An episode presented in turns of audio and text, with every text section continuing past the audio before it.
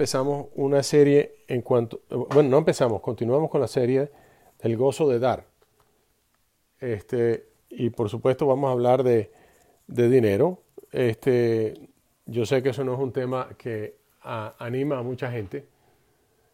Eh, el mundo tiene muchas voces que nos, dices, nos dicen cómo gastar nuestro dinero. Ah, bajamos, salimos del Viernes Negro y mañana, mañana es ah, eh, el ah, lunes cibernético, Cyber Monday. Y quizás tú quieras saber cómo el mundo te quiere hacer gastar el dinero, pero quizás quieras conocer cómo Dios quiere que tú gastes tu dinero.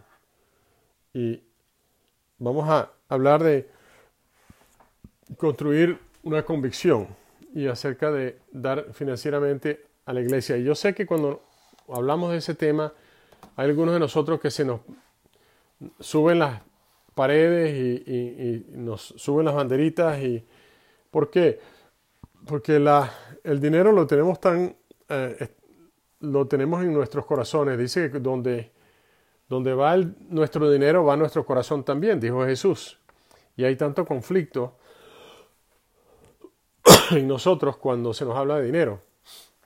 Y sin embargo, Dios quiere que, nosotros tengamos una relación cercana con Él y parte de eso tiene que ver con nuestras riquezas.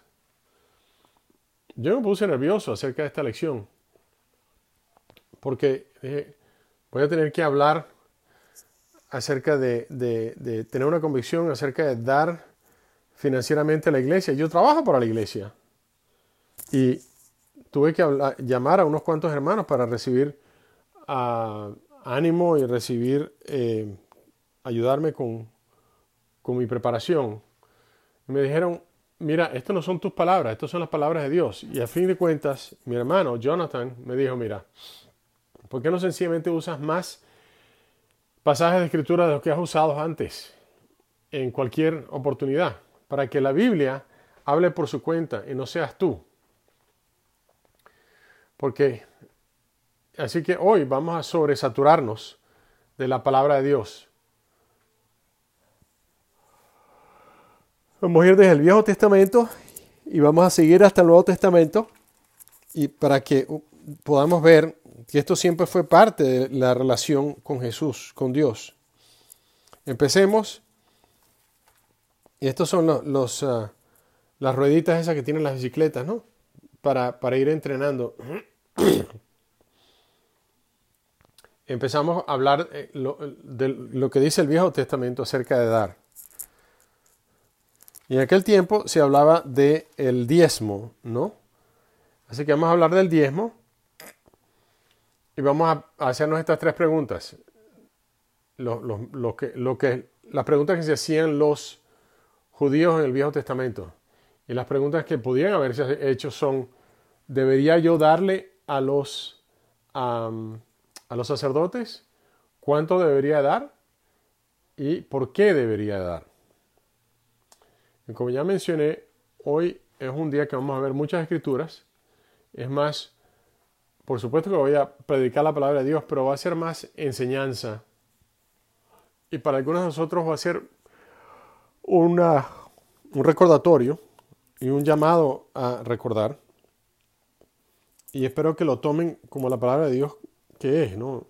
Así que entremos. Si yo fuera un judío en el Viejo Testamento, debería, debería yo de darle a los sacerdotes. Bueno, números 18, versículo 21.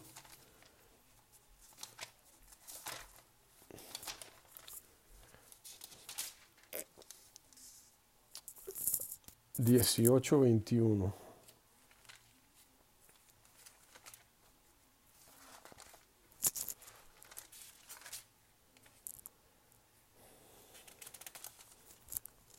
Ya se los voy a leer un momento. A los levitas les doy como herencia y en pago por su servicio en la tienda de reunión todos los diezmos de Israel. Si los israelitas volvieran a cometer el pecado de acercarse a la tienda de reunión, morirían. Por eso únicamente los levitas servirán en la tienda de reunión y cargarán con la culpa de los israelitas. Y luego en el versículo 25 dice, el Señor ordenó a Moisés que le dijera a los levitas, cuando reciban los israelitas los diezmos que les ha dado, que les he dado a ustedes como herencia, ofrézcanme como contribución el diezmo de esos diezmos. O sea, la gente le daba 10% de lo que tenían a los eh, sacerdotes y los sacerdotes tenían que dar un 10%, sacrificar un 10% y dárselo a Dios. En Deuteronomio 14, versículo 22, se habla de, de lo que es el diezmo, que es un décimo, literalmente. Y es un, pero un, décimo de qué? en aquel tiempo era una, una ah, comunidad agrícola y entonces se, se hablaba de un, un del 10, el 10% de lo que producía la tierra o de los animales que se, que se criaban.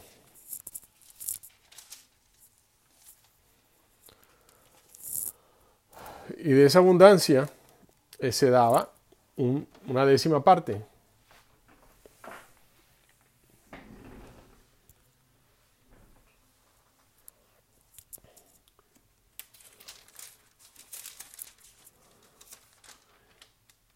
Y la número 3 era por qué.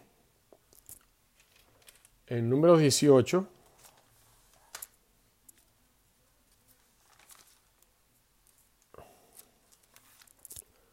versículos 20 al 26,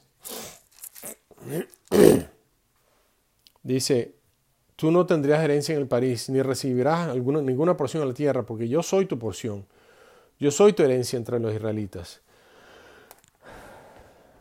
A los levitas les doy como herencia y en pago por su servicio la tienda de reunión todos los diezmos de Israel. Cuando por fin entraron los israelitas en la, en la tierra prometida, Dios le dio a cada una de las tribus una porción de la tierra que se conquistó, excepto a una tribu, la tribu de, Levi. Y los levitas no tenían tierra para producir y no tenían, excepto un poquito de tierra alrededor de las ciudades, pero no era suficiente para alimentarse a sí mismos. Entonces tenían que depender de, ah, porque también usaban el tiempo de, trabajar para trabajar en, el, en, la, tienda de reunión. Y entonces, ¿por qué tenían que dar los israelitas? Bueno, era, era una cuestión de igualdad la gente que nos da a nosotros espiritualmente, nosotros materialmente le damos. Y de esa manera hay igualdad. Y número dos,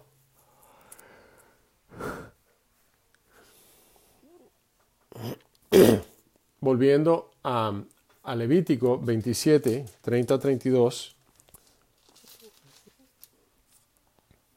el diezmo de todo producto del campo, ya sea del grano, de los sembrados, o fruto de los árboles pertenece al Señor, pues le, está consagrando. Si alguien desea rescatar algo de su diezmo, deberá añadir su valor a la quinta parte. O sea, tenía, la gente tenía que vivir con el entendimiento que desde entrada un décimo de, lo, de todo lo que les pertenecía, le pertenecía a Dios, de todo lo que ellos tenían, 10% era de Dios. Y no solamente era cualquier 10%, era el, el 10% mejor. Lo mejor que ellos tenían, lo primero que recibían, se le entregaba a Dios. Entonces la respuesta es, ¿debería darle a los israelitas? Sí, a los levitas y a los sacerdotes. ¿Cuánto más? ¿Cuánto debería dar? Un 10% de agricultura y de ganadería. ¿Y por qué debería dar? Bueno, para proveer a aquellos que eh, son los ministros en la tienda de reunión y es parte de la obediencia en nuestra relación con Dios. El Dios nos dio este, esta tierra que fluía con miel y con eh, leche y parte de nuestra relación con Él es de vivir y trabajar y entender de que el fruto de nuestro trabajo, una porción de ese fruto se le iba a ofrecer a Dios, no porque Dios necesitara nada, sino porque eh, era parte de esa relación, pues era, eh, era base de la, relación. Vamos a ver ahora el Nuevo Testamento. Y si el Viejo Testamento eran las rueditas de entrenamiento, Ahora básicamente vamos a hacer la, la el, el, ¿cómo se llama? el mountain biking, el, la, las bicicletas de montaña, donde nos enfocamos en, en, qué es lo que dijo Jesús, que, cómo es que Jesús está eh, viviendo y preparándonos para vivir en nuestra relación con Dios. Eh, entonces, como discípulo de Jesús, ¿debería de darle yo a la iglesia? ¿Cuánto debería de dar? ¿Y por qué debería de dar? Y si quiero tomar una pausa por un momento, porque hay tantos, tantos lugares donde podemos dar, ¿no?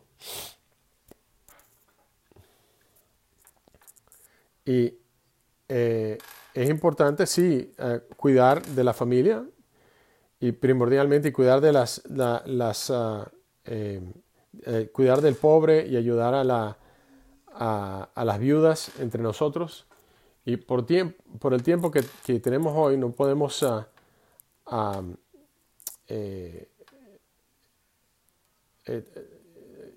pero y queremos darle el tiempo que se hace falta para hablar de esas cosas y vamos a tener una serie acerca de dar a los pobres. Pero esta, hoy vamos a hablar solamente de dar financieramente a la iglesia. Así que él está sugiriendo eh, escribir las escrituras porque vamos a ir tan rápido que quizás no las podamos leer todas. Pero escríbanlas y oren al respecto y, pedirle al Espíritu Santo que, que nos ilumine y que nos ayude a entenderlas. Empecemos con Jesús. Mateo 10, 9 al 10 y Lucas 17.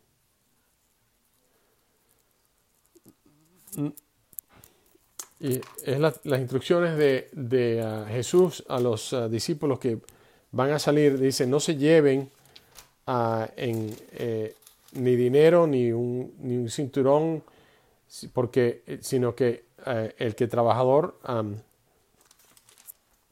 se merece su ganancia, porque el trabajador, sí, exacto, se merece su, su ganancia.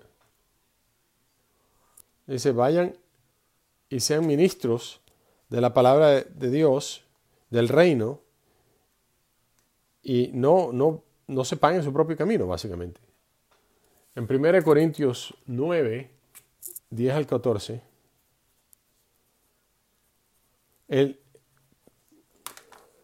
ah, Pablo dice que él, eh, eh, sí, que como ministro de la iglesia, él se merece recibir, sin embargo, básicamente el que ara eh, debería poder eh, participar en eh, el, compartimiento de la cosecha. Y si hemos ah, plantado semillas entre ustedes, está demasiado pedir que ah, ah, cosechemos. ¿No saben ustedes que el que sirve en el templo come de la comida que se sacrifica en el templo? De la misma manera, aquel él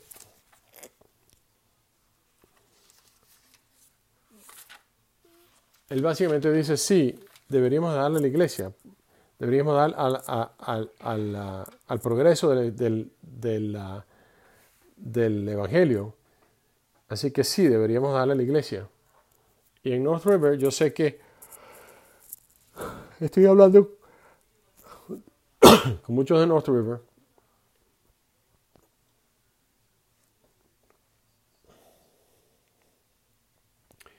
Y, mucho de lo que damos, sí, le da a los...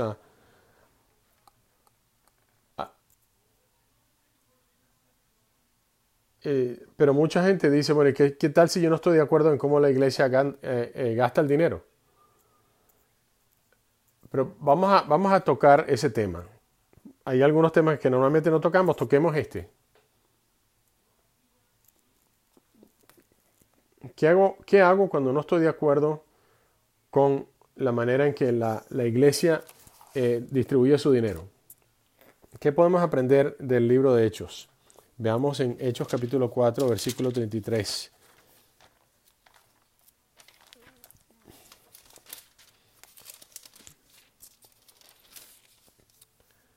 ah, la gracia de Dios, los apóstoles a su vez con gran poder seguían dando testimonio de la resurrección de Jesús. La gracia de Dios se derramaba abundantemente sobre todos ellos, pues no había ningún necesitado en la comunidad. Quienes poseían casas o terrenos los vendían y llevaban el dinero de las ventas y lo entregaban a los apóstoles para que se distribuyera a cada uno según su necesidad.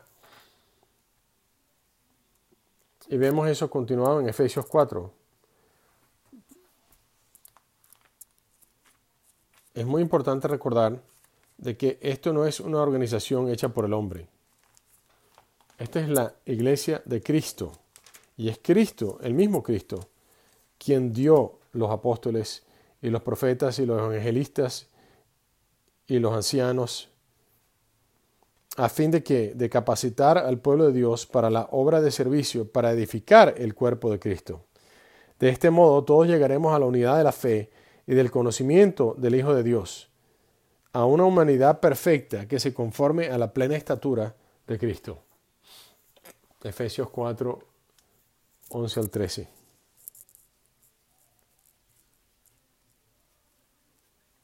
Bueno, pero ¿y qué tal si no estoy de acuerdo? Bueno, tiene que haber un cierto nivel de confianza. los líderes, uno tiene que confiar en que los líderes deben poder ver algo que yo no veo porque yo no estoy haciendo ese trabajo todos los días. Pero yo no tengo esa perspectiva.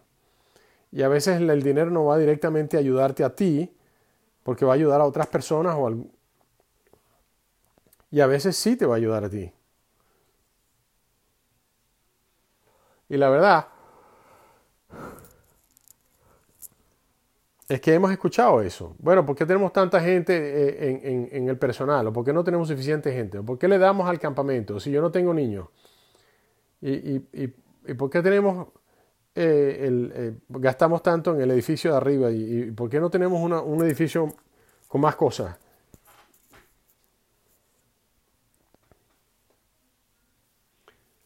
¿Qué es lo que significa la madurez en el cuerpo de Cristo? Tiene que ser una confianza. Y va a haber, va a haber eh, errores en el camino, sí, por supuesto, somos humanos pero tiene que haber una cierta cantidad de confianza en que las cosas que se están haciendo se hacen de un corazón bueno y con, en oración, pidiéndole a Dios sabiduría. Y si hay algo en lo que tú no estás de acuerdo, si no, si no te gusta lo que se está haciendo, habla con alguien y recibe ayuda. No dejes que Satanás eh, se aproveche o tome un pedazo de tu corazón deberíamos ser personas de, la, de, la, palabra, ¿no? Así que, segunda pregunta. Bueno, ¿cuánto debería dar? Estoy siempre requerido a, hoy en día, a dar una, un décimo de lo, que, de lo que tengo.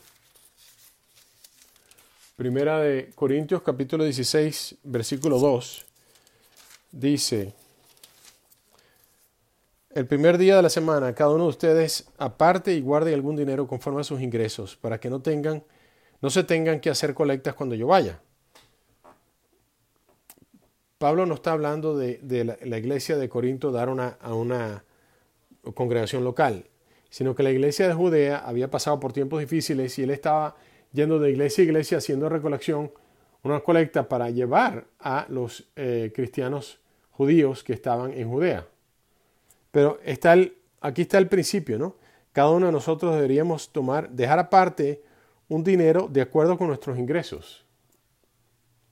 Así que, además de ese diezmo que le damos a la congregación, tenemos que pensar en otras maneras en que podemos avanzar al reino de Dios. En 1 Corintios 9, 13, 14, o sea, el mismo libro, No saben, a ver, eh, no saben que los que sirven en el templo reciben su alimento del templo y que los que atienden el altar participan de lo que se ofrece en el altar. Así también el Señor ha ordenado que quienes predican el Evangelio vivan de ese ministerio.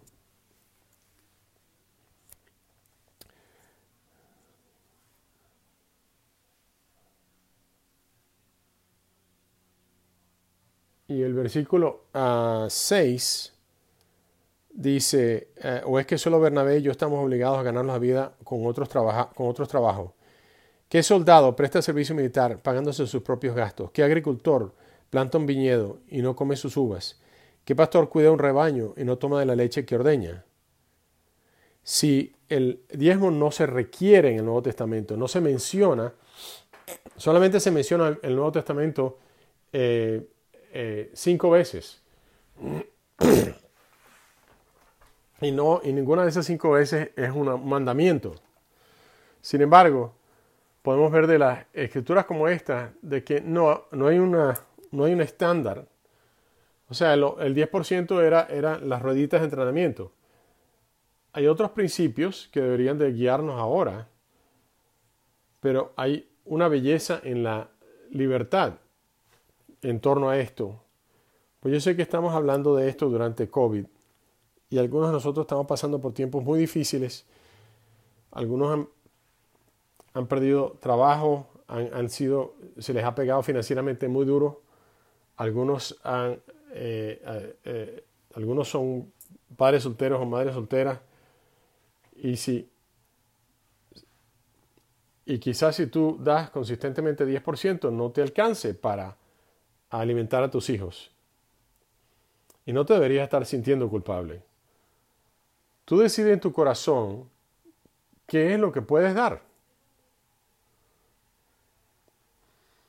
En Estados Unidos, sin embargo, muchos hay gente, hay gente que es capacitada, está, está en posibilidades de dar 20% y seguir viviendo cómodamente.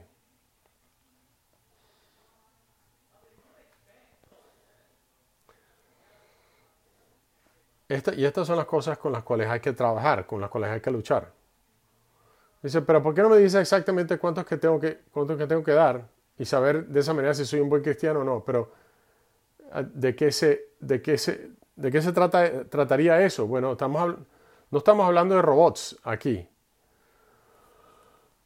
Tenemos el Espíritu Santo que nos guía y los principios de Jesús que nos enseñan. en el Nuevo Testamento tiene, tiene mucho más que ver con por qué damos y no con, cuánto damos. Nosotros propiamente decidimos qué es lo que significa generosidad.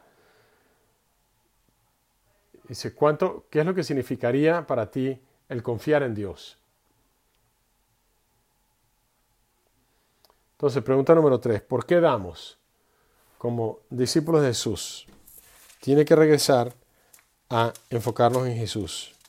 En 2 Corintios 8, versículos 7 y 9, dice, pero ustedes, así como sobresalen en todo, en fe, en palabras, en conocimiento, en dedicación y en amor hacia nosotros, procuren también sobresalir en esta gracia de dar.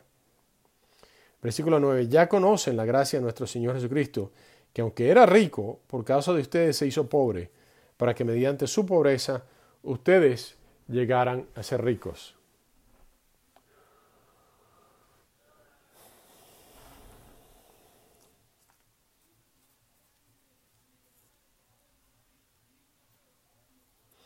Jesús estaba en la eternidad, Él estaba en la gloria de Dios, Él tenía todo lo que necesitaba. Este, y se rebajó a ser un hombre, y no solamente a un hombre, sino a morir en la cruz como un criminal y fue el, pobre de los más pobres para que pudiéramos tener nosotros las riquezas de su gracia, de su amor. Y de ahí podemos responder de pura, con pura gratitud por lo que Jesús ha hecho por nosotros. Y todo lo que nosotros tenemos que evaluar, bueno, cuando nos preguntamos qué, cuánto deberíamos de dar, bueno, en vista de la gracia de Jesús, de su generosidad y su sacrificio, mi dar, mi, ofrenda es generosa. Y también deberíamos preguntarnos si el, lo que damos nosotros hoy en día es, es un sacrificio. Y deberíamos de, luchar con eso y, y orarle eh, con el Espíritu Santo para que se nos abran los, los ojos del corazón a saber qué es lo que eso significa. Ahora, en 2 Corintios 9, versículos 12 al 13, dice, esta ayuda, que es un servicio sagrado, no solo suple las necesidades de los santos, sino que también redunda eh, en abundantes acciones de gracias a Dios. En efecto, al recibir esta demostración de servicio, ellos alabarán a Dios por la obediencia con que ustedes acompañan la confesión del Evangelio de Cristo y por su generosa solidaridad con ellos y con todos. Entonces, las contestaciones a las preguntas son, ¿debería yo, siendo discípulo, darle a la iglesia? Sí. ¿Cuánto debería dar? Generosamente y sacrificadamente decidimos cada uno en nuestro corazón cuánto debemos de dar. No hay un número, no hay un porcentaje. Pero sacrificio y generosidad están, eh, son los elementos. ¿Por qué debería yo de dar generosamente? Bueno, primeramente, como respuesta a la generosidad de Cristo, haciéndose pobre para mí, para proveer a aquellos que son que, ministros y para el avance del Evangelio. Y número tres, porque es parte de mi relación y obediencia a Dios. En mi matrimonio con la Toya, si nosotros nunca hablamos de nuestro presupuesto, eso no sería muy saludable para nuestro matrimonio. Es lo mismo con, con, Dios. Es parte de nuestra relación con Dios. Es el, quiere saber dónde, dónde está nuestro corazón y quiere, quiere guiarnos, guiar nuestros corazones. Y las finanzas son parte de esto. Y yo sé que estamos hablando de esto en el año 2020.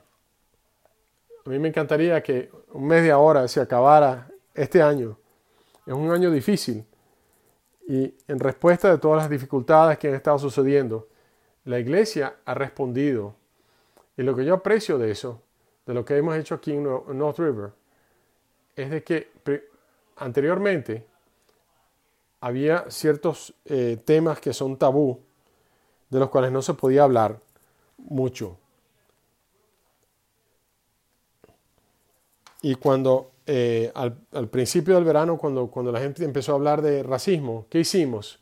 Nos unimos en Jesucristo, en la justicia de Jesucristo. Cuando eh, en, el, en, el, otoño se empezó a hablar de, de, de política, ¿qué hicimos? nos pusimos a hablar de lealtad a Jesús, no la lealtad a ningún partido político.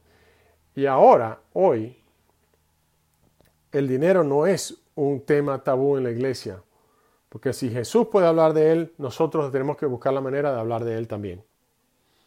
Hay muchas cosas incómodas las cuales nosotros hablamos, eh, eh, pureza sexual, cómo está tu matrimonio, cómo está tu evangelismo, pero como vemos estas cosas en las escrituras, y como nuestro Salvador habló de estas cosas, para quedarnos, eh, eh, seguir el paso del Espíritu, tenemos que estar hablando de ellas nosotros también. Si nosotros no hacemos esto con dinero, Satanás se va a aprovechar. Y no, no vamos a estar diciendo, a, ponernos a, a, presionarnos los unos a los otros. ¿Y qué tal? Bueno, pero ¿cuánto diste el año pasado? No, nada de eso. No vamos a hacer eso.